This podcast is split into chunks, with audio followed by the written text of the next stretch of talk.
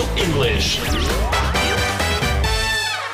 В англійській мові є слова, які дуже схожі між собою, і їх легко сплутати. Розглянемо два таких слова: rise і raise. Обидва означають рух угору. А тепер у чому різниця? Bible English.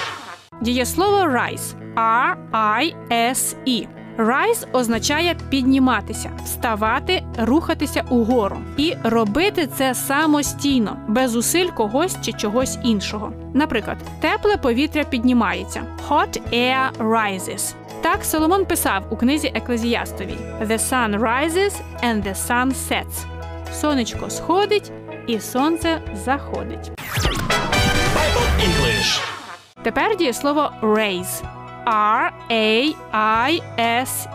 Raise означає піднімати, підвищувати когось або щось. Тобто хтось піднімає щось або хтось піднімає когось. Є допомога ззовні. Наприклад, вчитель каже: підніміть руки, raise your hands.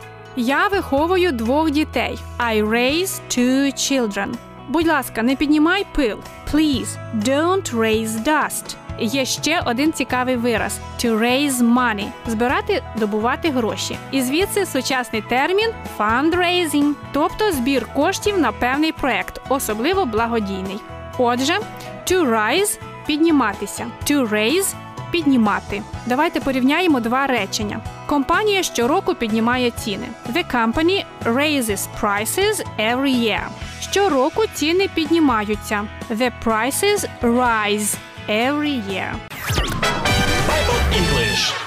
У Біблії слова rise і raise ще мають дуже приємні значення. To rise означає воскресати, повертатися до життя, а to raise воскрешати, повертати когось до життя. Ісус якось сказав Марті, коли помер її брат Лазар: Воскресне твій брат, your brother will rise again. Також про себе він теж пророкував, але третього дня він воскресне. On the third day he will rise again.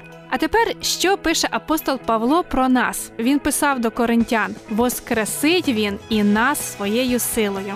He will raise us also. І погодьтеся, це чудова обіцянка для усіх, хто приймає Ісуса як свого Спасителя. Bible English.